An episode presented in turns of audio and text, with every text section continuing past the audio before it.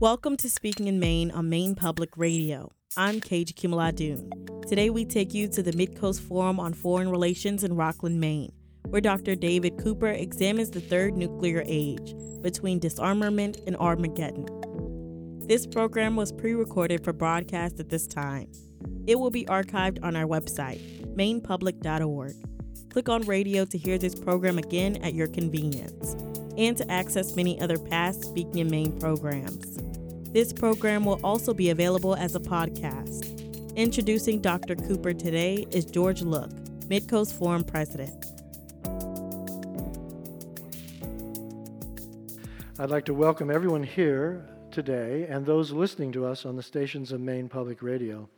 This is the 442nd meeting of the Midcoast Forum on Foreign Relations. Today's meeting comes to you from the Elks Event Center in Rockland, Maine, and I'm George Look, president of the forum. The Midcoast Forum was founded in 1983. Each month, we invite a foreign affairs expert to speak and answer questions on an issue critical to the formulation of U.S. foreign policy. Audios of past forum talks, information about upcoming forum programs, and information on how to become a forum member are available on our website at midcoastforum.org. We're pleased to have Dr. David Cooper with us today to speak on the third nuclear age between disarmament and Armageddon. I often hear, just as a personal note, I often hear that nuclear weapons are a thing of the past and we don't need to worry about them anymore.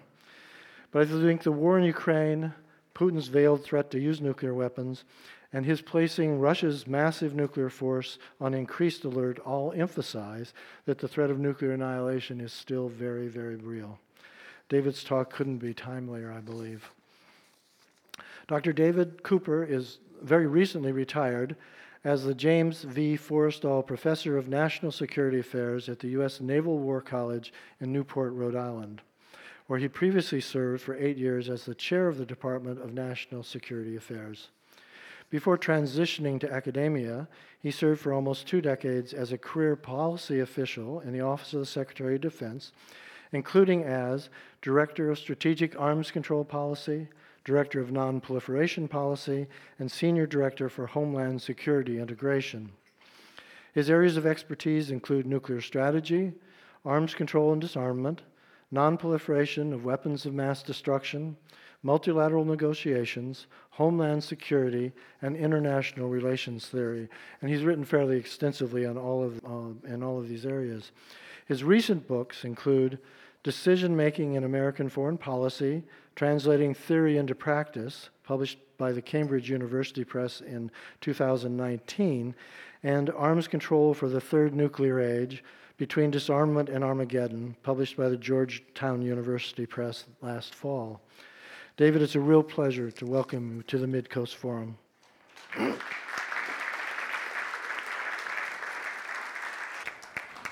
Thank you very much. It, it's a great pleasure to be here, and uh, George, to be welcomed uh, by you is a humbling experience.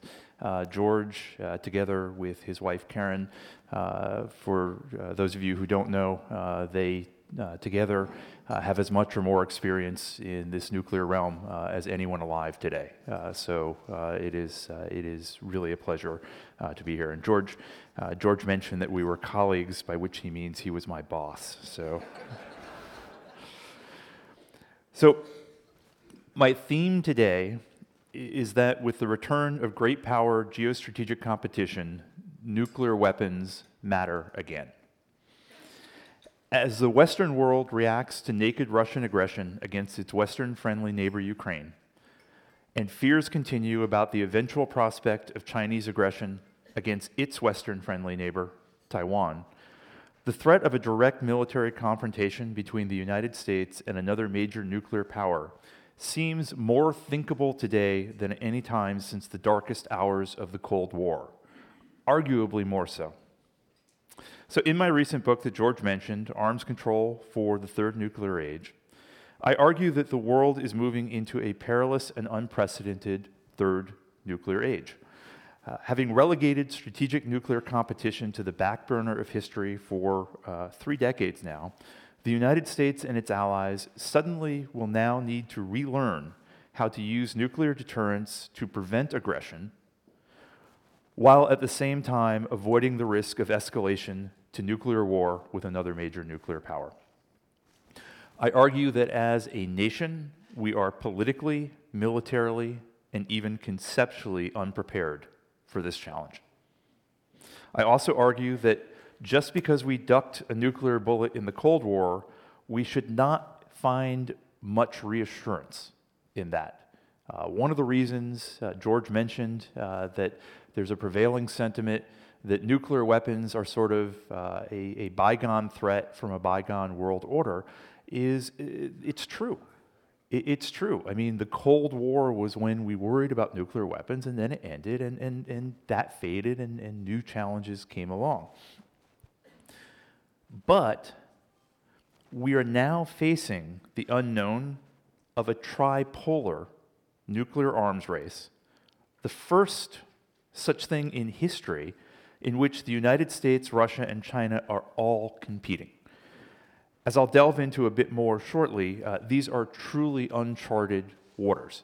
Uh, everything we think we know about nuclear weapons, deterrence, coercion, etc., everything that we think we know is based on a very short, finite history from two of the world's most stable periods the frozen bipolar stalemate of the Cold War, and then the subsequent, what we academics call unipolar moment of the post Cold War world, where the United States essentially uh, was unrivaled uh, in power. So we can say, yes, you know, the history of nuclear use is that it hasn't been used. Uh, but at the same time, uh, other than in World War II, obviously, but it's never been used in a, in a nuclear exchange. Um, that's a very short history. It is, I would argue, sobering to remember that nuclear history is within living memory. And living memory is just the blink of history's eye. So let me step back for a moment and explain what I mean by the third nuclear age and why I think that it will be so different and so dangerous. The first nuclear age was the Cold War. It was born in the thermonuclear and missile technology revolutions of the 1950s, in which an all out nuclear arms race between the United States and Soviet Union emerged as the locus of a multi generational confrontation between Washington and Moscow and their respective allies. This was both a quantitative arms race, with each side eventually uh, deploying tens of thousands of nuclear weapons, and also, and in some ways more importantly, a technology race, uh, focusing in particular on new delivery systems and defenses against them. At that time, there was widespread and urgent public understanding that the risk of escalation to a general nuclear war, whether by accident miscalculation, or misadventure posed an existential threat to the survival of human civilization.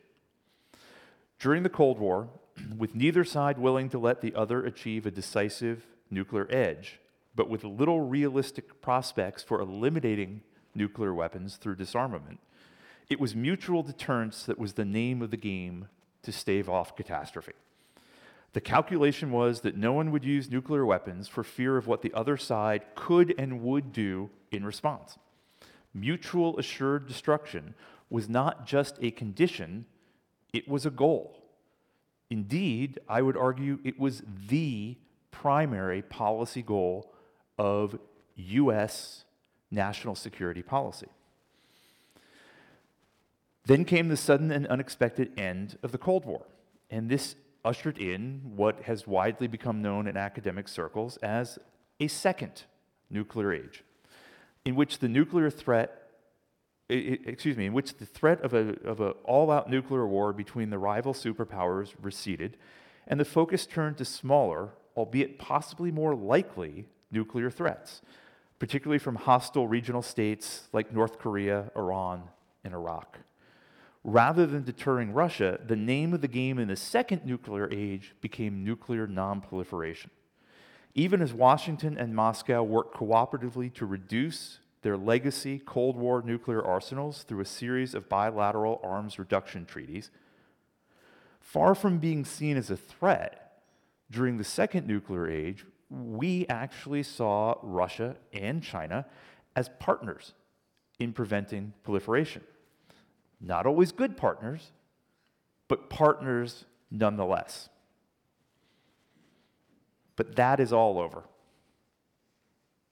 That is all over. And it has been probably since at least 2014. It's just been a slow realization uh, that that really has not been the case since 2014. Uh, the United States genuinely did not want to have nuclear rivalry and a nuclear competition with either of these countries. But it's the old saying we might not have wanted to have a nuclear rivalry, but if others feel that nuclear weapons contribute to their national security uh, and help them, uh, then that is out of our control. And the fact of the matter is uh, that we have been in an arms race uh, with uh, Russia and China uh, for at least the past decade. We simply haven't been racing in, in that arms race. Um, but, but Russia and China have been very clearly uh, engaging in uh, a strategic modernization and expansion program, uh, which has, has been very clearly uh, aimed at making their nuclear forces uh, as relevant uh, as possible. So, the third nuclear age that we are entering promises to combine two threats great power nuclear rivalry and further proliferation among smaller states, both in new and unpredictable ways. In other words, the third nuclear age is not going to move us away from the threats of the first nuclear age or away from the threats of the second nuclear age. It's going to combine these two threats. And that's something we've never faced before. It's something, again, going back to my work conceptually unprepared, it's something we've never really thought through uh, in any meaningful way uh, before. So this time, the United States faces not one, but two nuclear rivals who may or may not begin to make common cause against us. And it is possible, even increasingly likely, that nuclear proliferation may actually spread beyond the likes of North Korea or Iran. To borrow an analogy from the scholar Stephen Cimbala, today we are like villagers who have been living in the shadow of a dormant volcano for so long that we are shocked to wake up one morning and find that it is belching smoke. The volcano never went away, we just forgot that it was a volcano. We just forgot that it was an existential threat.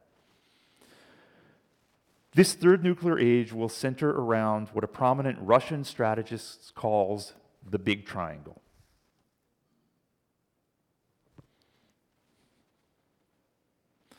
What is the Big Triangle? The Big Triangle is a tripolar nuclear competition between the United States, Russia, and China, in which each of these three countries is competing against both of the others. Because although Russia and China are increasingly making common political cause against us, for now at least, they also remain nuclear competitors. What do I mean by this? Well, put bluntly, each of the three countries in the triangle is targeting the other two. How do you know if you have a nuclear competitor? Well, they're targeting you with their nuclear weapons.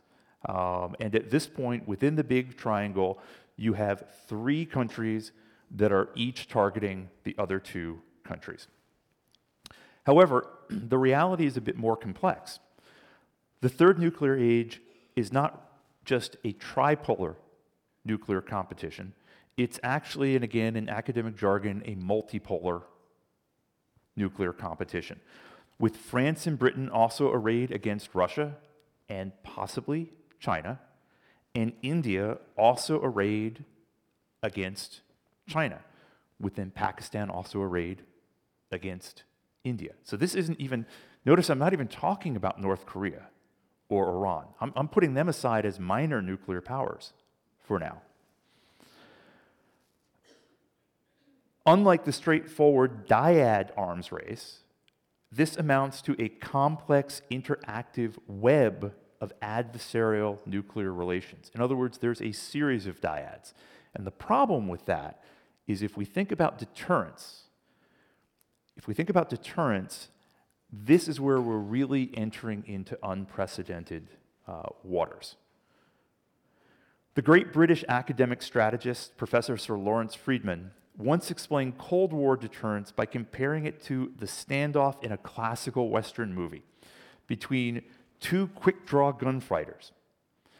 As long as neither thought they had the drop on the other, as long as neither thought they had an advantage, then neither would dare to draw. This is, in a sense, stable nuclear deterrence in a nutshell. Unfortunately, we may come to wax nostalgic for the stalemate face off of the two Cold War gunfighters.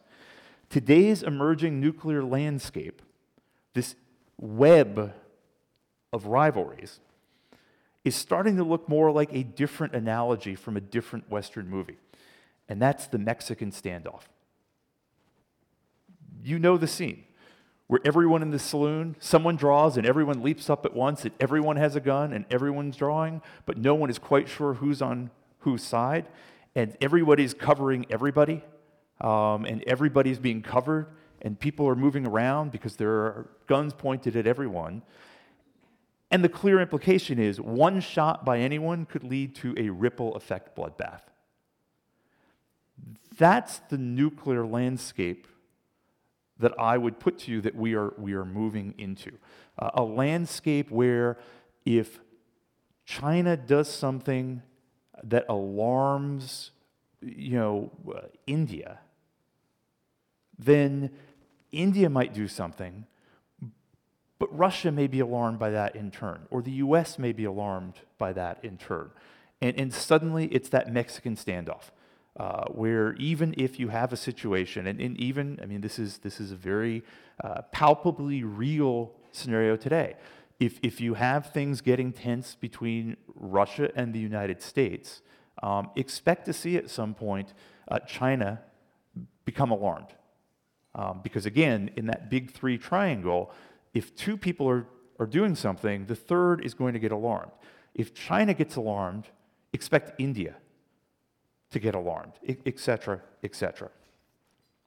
So, as complicated as nuclear deterrence is with three major nuclear powers and a few variously aligned secondary powers, things could actually get much worse. By the way, my students at the War College used to call me Dr. Doom, so I, I, I apologize. This is, this is not cheery stuff. Um, n- nonetheless, uh, thing, things could get much more worse, could get much worse, certainly much more complex if currently non-nuclear major powers, including perhaps American allies, decide that they need their own nuclear weapons in an increasingly envenomed nuclear landscape. Inconceivable only a few years ago today, there are now open debates about the need to go nuclear in countries ranging from Australia to Japan to South Korea to Germany to Turkey to Saudi Arabia. The shock of Russia's Ukraine invasion, and even more so President Putin's none too subtle nuclear saber rattling to intimidate NATO countries against intervening, is only likely to feed such debates. All the more so when one considers that Ukraine itself was once a major nuclear weapons power when it became independent, and that it gave up its nuclear weapons in return for a concrete promise from Moscow and Washington to safeguard its sovereignty and territorial integrity. It is not far fetched to think that some countries may be thinking that in hindsight, Ukraine may have miscalculated in entrusting its security to the promises of others. Could this calculus include NATO and Asian allies of the United States who are now relying on American promises of extended deterrence under the American nuclear umbrella? I would argue it could, especially as our, as our allies have been given good reasons in the last two administrations to doubt American nuclear guarantees. All right, so I'm painting a pretty dire picture here. Maybe I'm being too alarmist. There can be little argument that great power nuclear rivalry is back with a vengeance. But so what? After three decades of post Cold War relative nuclear calm, isn't worrying about nuclear war kind of an old fashioned thing? I mean, it almost seems quaintly old fashioned to worry about nuclear war. Don't we have more urgent, modern worries looming today, like climate change or a massive cyber attack or a new and even deadlier pandemic? Unfortunately, yes, we do, on all counts and more. But while these and other emerging threats are all too real, whether we like it or not, we are headed back to the future, where the ultimate threat to human civilization is still the disaster of a general nuclear war between major nuclear powers.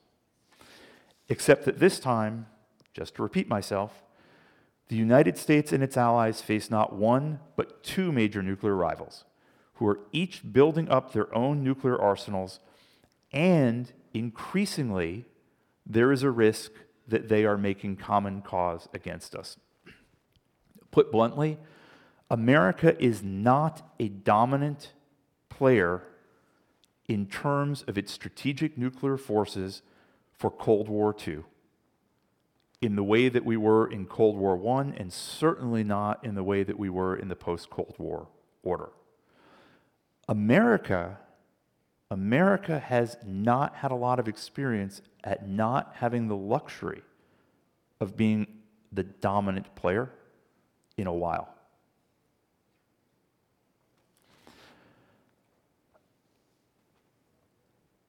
Today's nuclear technology race, unfortunately, is also anything but old fashioned.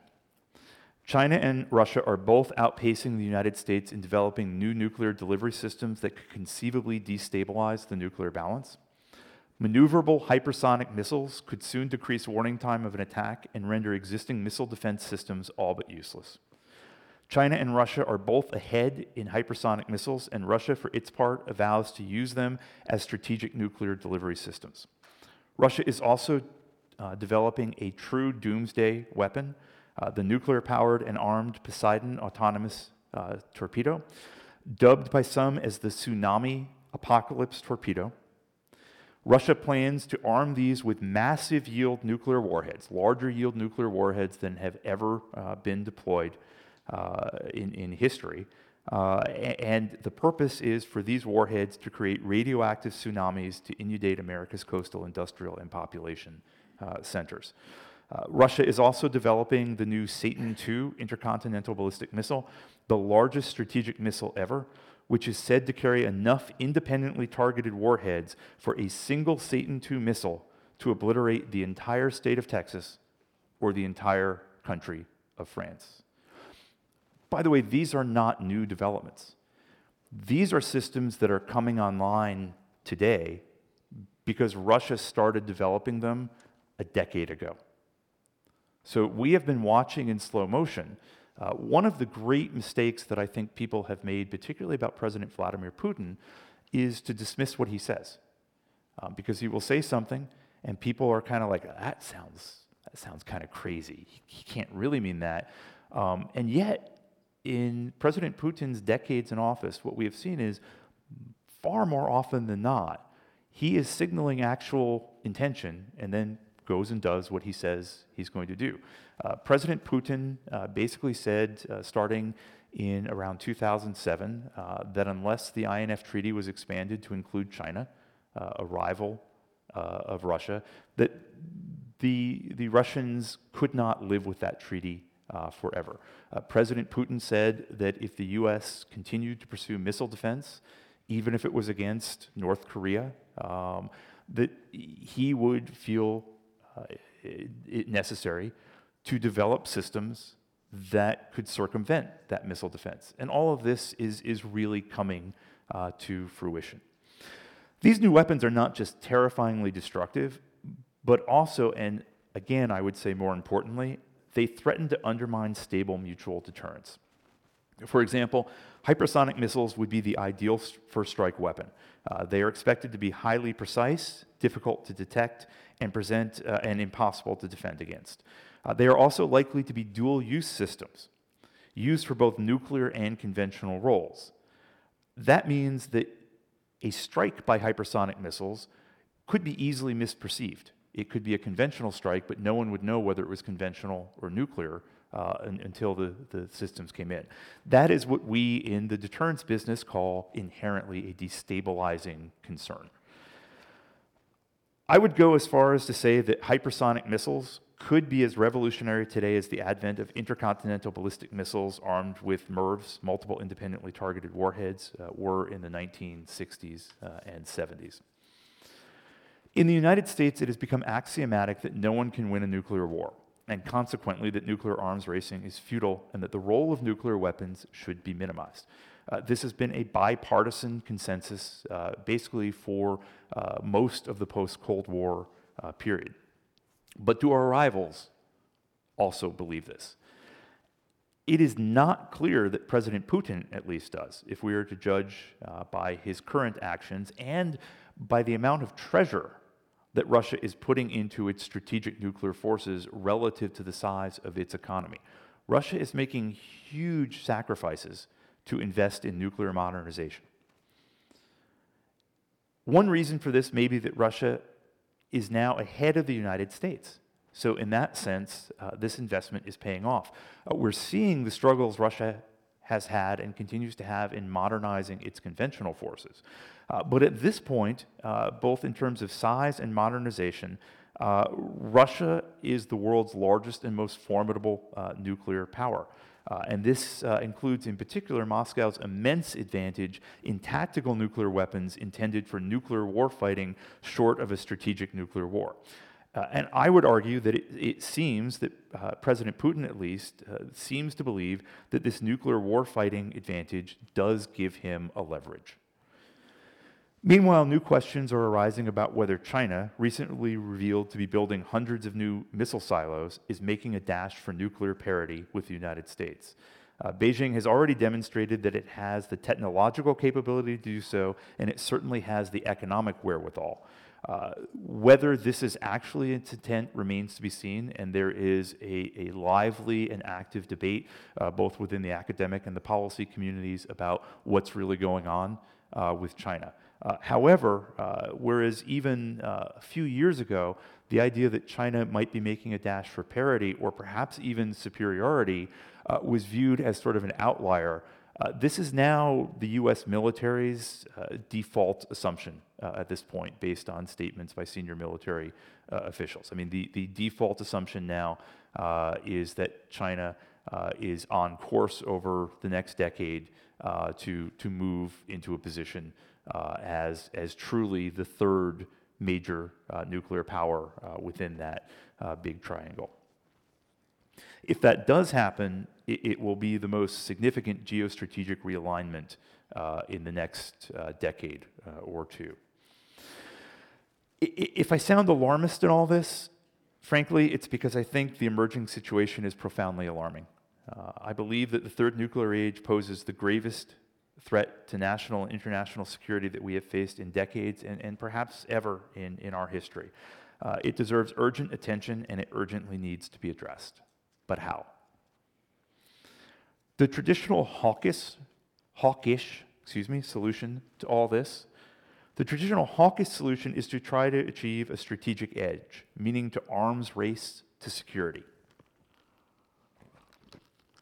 The traditional dovish solution is to negotiate disarmament to drastically reduce or eliminate nuclear weapons altogether.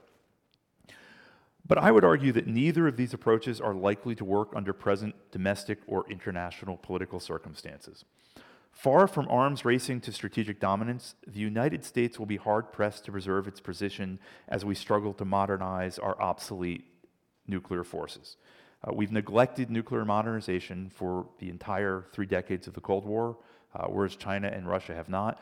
China and Russia are at the end of their nuclear modernization cycle. We are just at the beginning. Uh, moreover, nuclear modernization is no longer an option of do we want shiny, spiffy new nuclear forces Uh, or should we just live with kind of you know the used Ford in the driveway for a little while? We are now at the point where we either modernize or we cease to be a nuclear power um, because we have put it off pretty much for as long as you could put it off. The Ford in the driveway is is not going to last us um, for the next 20 years. So the Hawks are right that we do need to arms race. But realistically, the best we can expect from this is to hold second place and in my view, even that outcome is no means assured and will require a lot of bipartisan political uh, consensus uh, and, and frankly, uh, uh a lot of uh, improvement in our acquisition processes uh, to move our modernization program of record forward. Meanwhile, Russia, and even more so China, show absolutely no interest in pursuing serious disarmament. And there is little reason to think that this is going to change anytime soon. Doves may call for disarmament, but the only disarmament offer on offer for now is unilateral. So, what is to be done? Is there any alternative? In my book, I argue yes, there is.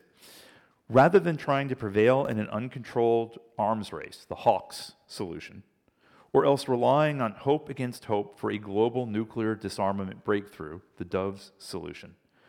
I argue that the United States should return to its Cold War playbook and pursue a competitive brand of arms control designed for the more modest and limited purpose of stabilizing mutual deterrence and putting in some guardrails around this nuclear arms race that we are moving into with these two uh, with these two rivals. Uh, this would entail essentially a return to arms racing, but not to achieve dominance. Instead, we must show that we are willing to arms race enough to not fall behind, or at least not to fall behind uh, too much, uh, particularly in terms of fielding new technologies, while at the same time pressing for plausible new arms control arrangements that stabilize a tripolar nuclear balance. In other words, we need to arms race enough to gain leverage for negotiating an arms control alternative and convincing our competitors that that arms control alternative is in their interest relative to continuing an endless arms race. This prescription that I'm offering won't be popular in today's hyper-partisan and ideologically riven domestic political environment. Doves will recoil at this notion of arms racing towards arms control, seeing it as simply making the problem worse. By contrast, hawks will bridle at the notion of a self restraining brand of arms racing, preferring an all out effort to achieve strategic dominance. For a hawk, if you're going to arms race, you're in it to win it. For a dove, you shouldn't be arms racing under any circumstances. That's just bad. So, this is not going to be an easy sell or a popular sell. But if the Cold War experience teaches us anything, it is that the need to find a path to a durable bipartisan approach to managing the nuclear risks that lie ahead, something along these lines, the hawks are not going to prevail in our current political environment. The doves are not going to prevail in our current political environment. And by the way, China and Russia aren't likely to cooperate with the outcomes of either. So we need to find a middle way. Again, I argue the best chance for this is to revive a hard nosed brand of arms control designed not to win an arms race or to achieve a world without nuclear weapons, but rather to stabilize deterrence. The volcano is rumbling. The Mexican standoff is not likely to be stable. The world as we know it really can end in a few hours. If you haven't been worrying about nuclear war, or at least not overly lately, I'm sorry to say this is probably a good time to start worrying. As I make clear in the book, reviving a deterrence model of arms control and a deterrence centric approach to U.S. nuclear policy is going to be a long and difficult process. And just because it worked in the Cold War doesn't mean it's going to work in this new landscape. And we're not going to be able to do it the same way we did it in the Cold War. Again, the Cold War were those two gunfighters. A tense situation, but a pretty straightforward one. The Mexican standoff situation, this is going to require a lot of reconceiving how we do this, but we need to start trying to get our heads around how that might work. With nuclear dangers gathering and the solutions being pushed by hawks on the right and doves on the left unlikely to work, this middle course may be the best chance to avoid a catastrophe beyond imagination.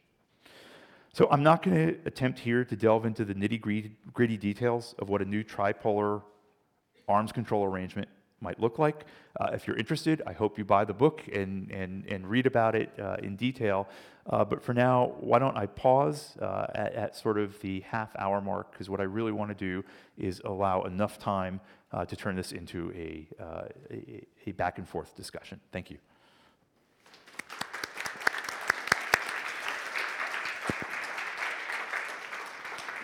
Thank you very much, David. It's hard things to listen to, that's for sure. Um, while we collect questions from from uh, the audience here, I always want to start out with a question of my own. And my question, after writing a bunch of them down, is: uh, Is there any chance of, of arms control anytime in the future, given what Russia's now done in Ukraine? When are you getting back to the table under any conditions? I, I, so this is going to sound very strange, uh, given the talk I've just given, but I actually count myself as an arms control optimist. the, the caveat to that is we, as a nation, need to start thinking of this as a long game. We think about the golden age of arms control, uh, the INF Treaty, the START Treaty, where the arms race suddenly stopped going this way, stopped, and then started decreasing. Uh, that was a decades long process to get there. And it did not happen because no one could figure out how to come up with a nifty treaty. It didn't happen because neither side thought it was in their interest to make the compromises demanded by the other side until they did. And so my argument is we need to start a process. And frankly, right now, uh, Russia thinks it's in the catbird seat. So Russia's unlikely to be interested in negotiating limits on its nuclear forces. It has an advantage in strategic forces, and it has an overwhelming advantage in sub-strategic forces. So it's, it's very unlikely that it would be willing to do that. China, China feels like it's in third place, and either it's not going to negotiate from a position of weakness, or it's it's moving forward and it wants to do so in an uncontrolled way. I mean, the Chinese mantra and arms control has certainly been um, uh, a little disingenuous, but you can kind of see their their perspective. And their perspective is you guys have all this, and we have less, so you keep coming down, and when you get close to us, we'll tell you, and then we'll, then we'll be happy to negotiate. Now, the problem is China's never even been willing to reveal what their forces are like. So, you know, our response has been something like, oh, how much less? And the Chinese have basically responded, well, don't worry, less. We'll, we'll tell you. So all of this is not promising for getting an agreement on arms control. However, that doesn't mean that we don't want to start laying the conditions in place, getting a process going, and recognizing again, when I say a competitive brand of arms control, um, so one of the one of the uh, articles uh, that George shared is I argued that we we are currently debating whether we should deploy a new nuclear cruise missile uh, to our naval forces. I argue we probably should. We probably should because China has an overwhelming advantage in intermediate range missiles. Uh, Russia has an advantage in substrategic missiles, and we don't have anything. I don't believe that we can even begin to have a meaningful arms control process until we start essentially incentivizing our rivals. Now, in that sense, you could call me a, a hawkish arms control uh, person, and, and, and that's fair enough. I do think over time, George, the answer to your question may come to what I presented as a negative, but it could be a positive.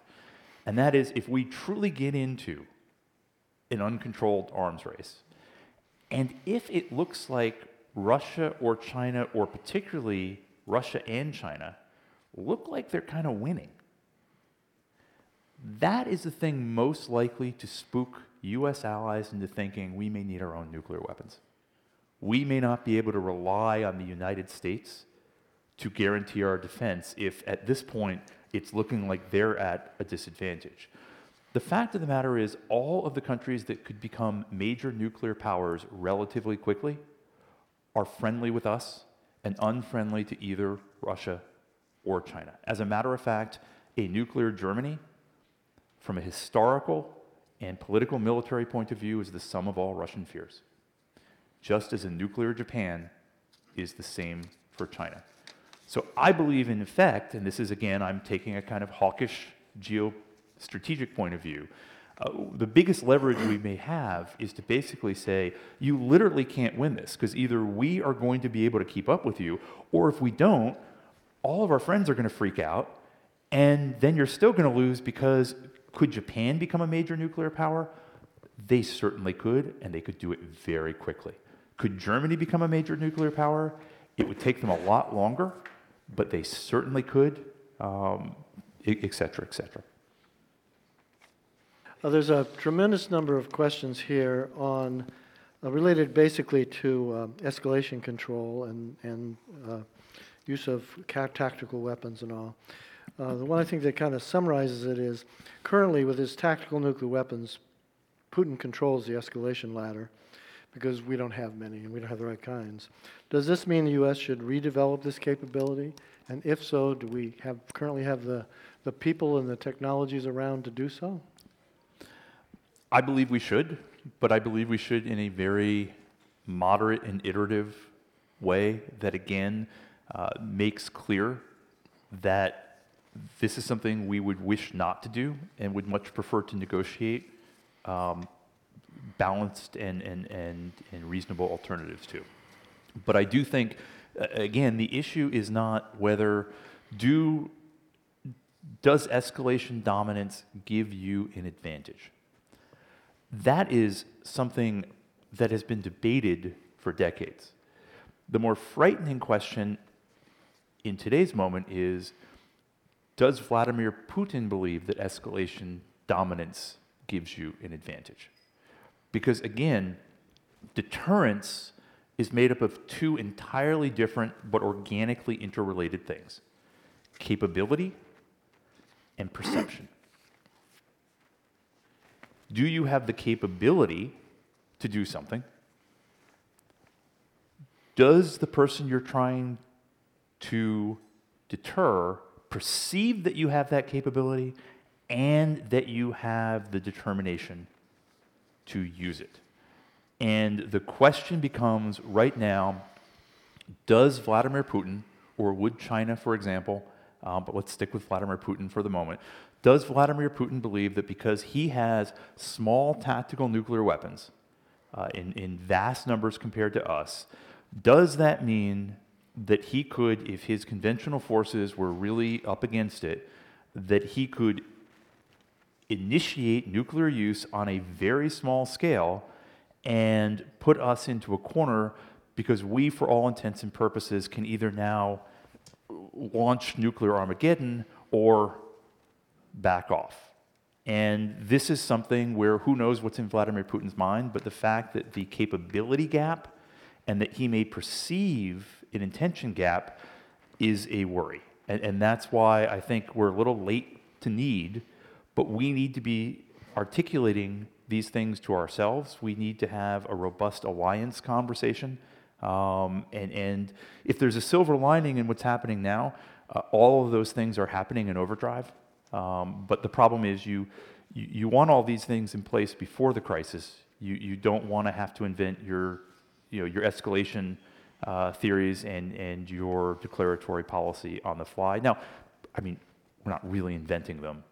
But no one really, truth be told, a month ago, really thought we'd be where we are today, um, with Putin overtly uh, not just taking on uh, a full scale total war uh, of a neighbor, but being very overt in, in telling NATO uh, that just remember, uh, you know, I, I, I have the nukes, and so you, you don't want to mess with me. I mean, it's, it's, it's been, it, it, it's been um, bracingly unambiguous uh, where we are. And kind of a follow up to that arms control requires taxes and political will. Um, you have to fund it, you have to have it in the long run. Uh, this doesn't, no political will for this can be seen today as the assertion by the, in this question. Do you have a plan B? I mean, how do we get either the political will or the, it's been an age old problem, by the way, but.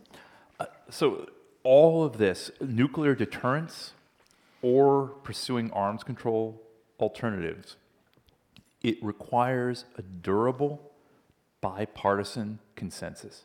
There will always be arguments about this or that specific policy. But throughout the Cold War, we actually had a durable bipartisan consensus. It was remarkable to me as I did the archival research for the book, the SALT process. The SALT process was all initiated in the Johnson administration, and Kissinger and Nixon came on board before the first meeting. It went seamlessly. It went seamlessly.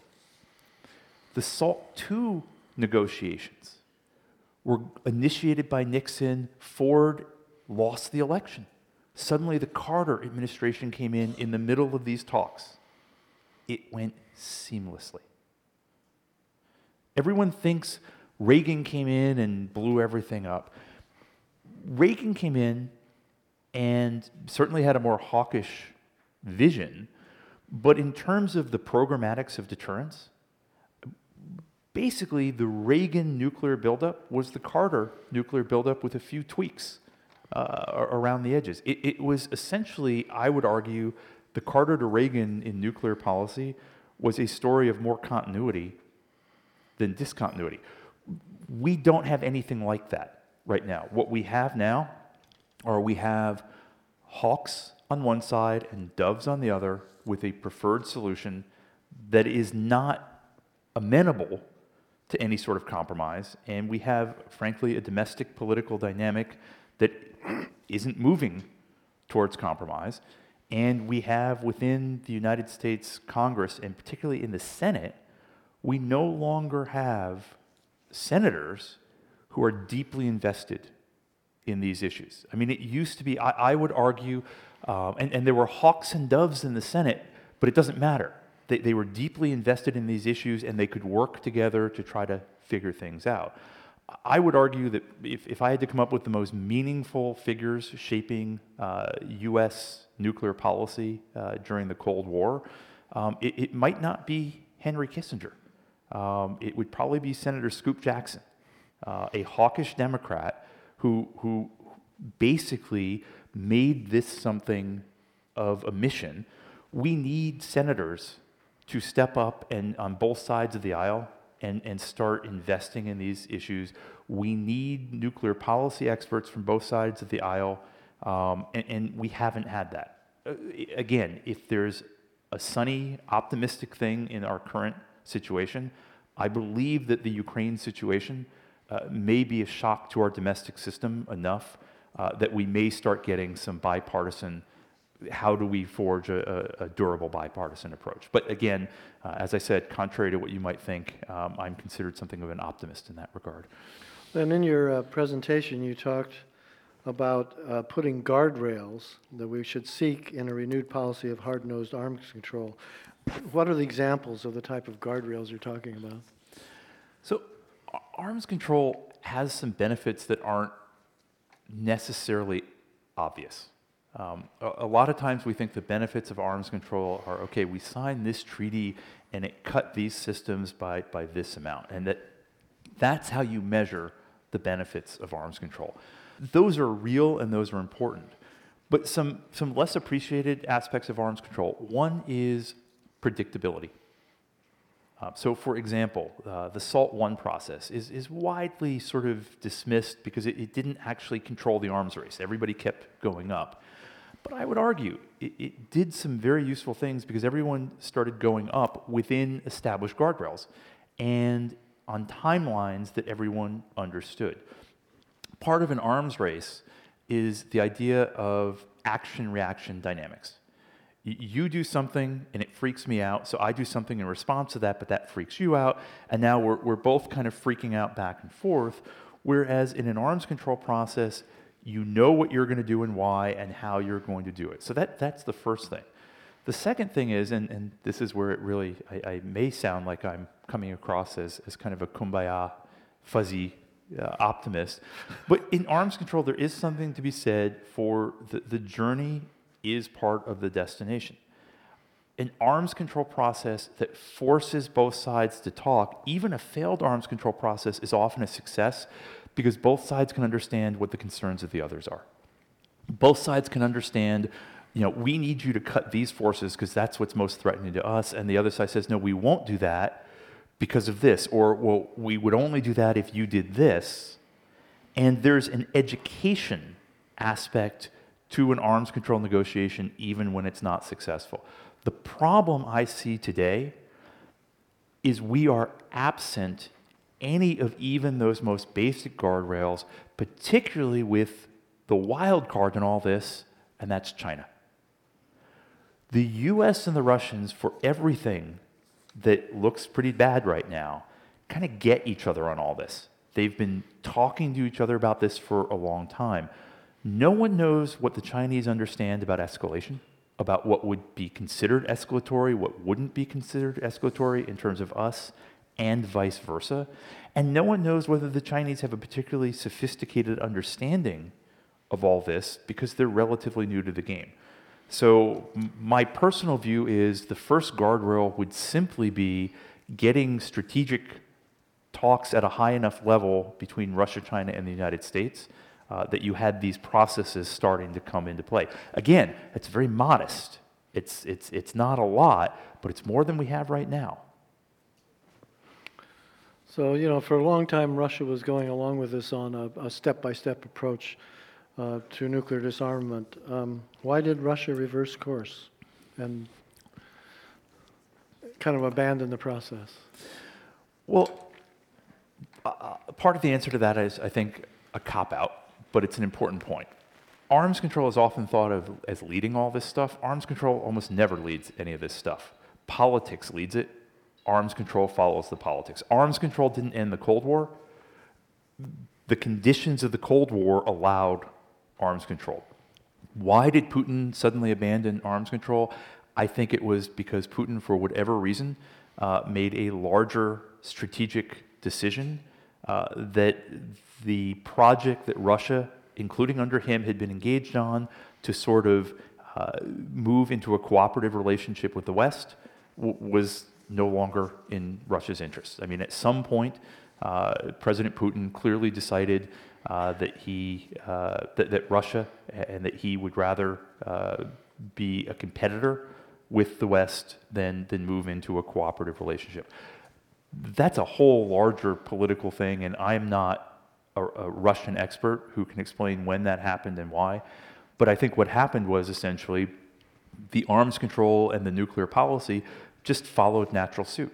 Um, now, you could blame a little bit of arms control. A lot of blame is put at the withdrawal of the ABM treaty uh, by the George W. Bush administration, and that you know Russia just decided, okay, um, fine, we're we know what to do about that, and we'll now move into uh, a more aggressive stance. But to be honest, that isn't really credible to me. I think we're confusing symptoms um, with, with underlying causes. Uh, the relationship with, with Russia went sour um, at, at, some point in, in the 2000s, and then soured, you know, sort of by the late Bush administration, things were, were clearly sour. The Georgia uh, conflict um, was a real shock. And then, you know, by the early Obama administration, uh, things were moving into you know, clearly uh, very bad political dynamics, and after 2014, you know, quite poisonous political dynamics, and that really hasn't changed.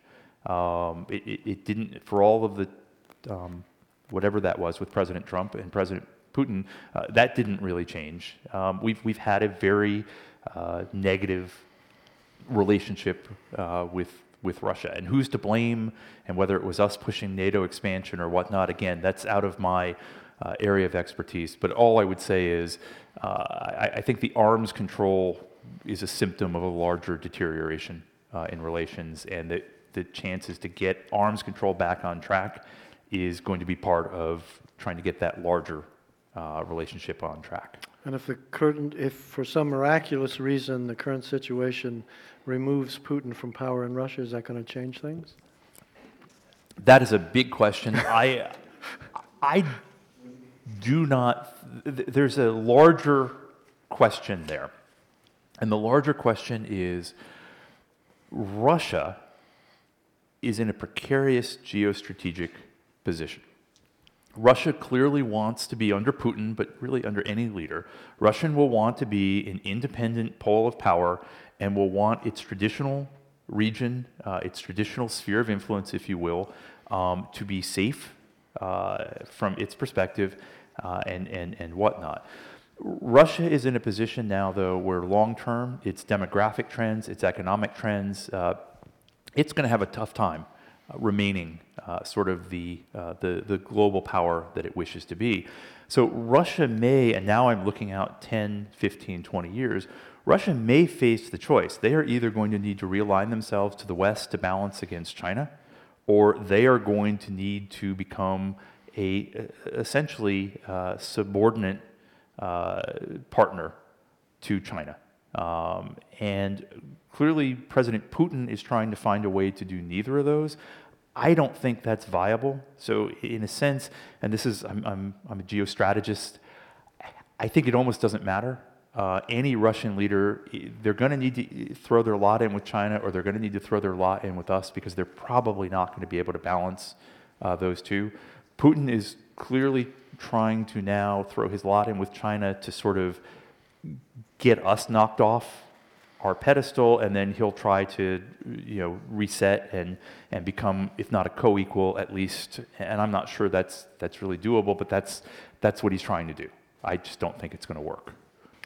Thank you very much, David. I think you know we'll all just think positive thoughts here, and maybe we'll get out of this. Thank you.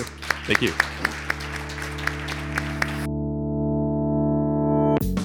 You've been listening to Speaking in Maine on Maine Public Radio. Today was a talk from Dr. David Cooper. If you missed part of the program or want to hear it again, you can always find it on our website, mainepublic.org. Click on radio to access this program and many other archived Speaking in Maine programs. Music in this hour comes from Our Alarm Clock. Susan Tran is the executive producer of Speaking in Maine. And Speaking in Maine is produced by me, KG Kimala Dune. Thanks for joining us. This is Maine Public Radio.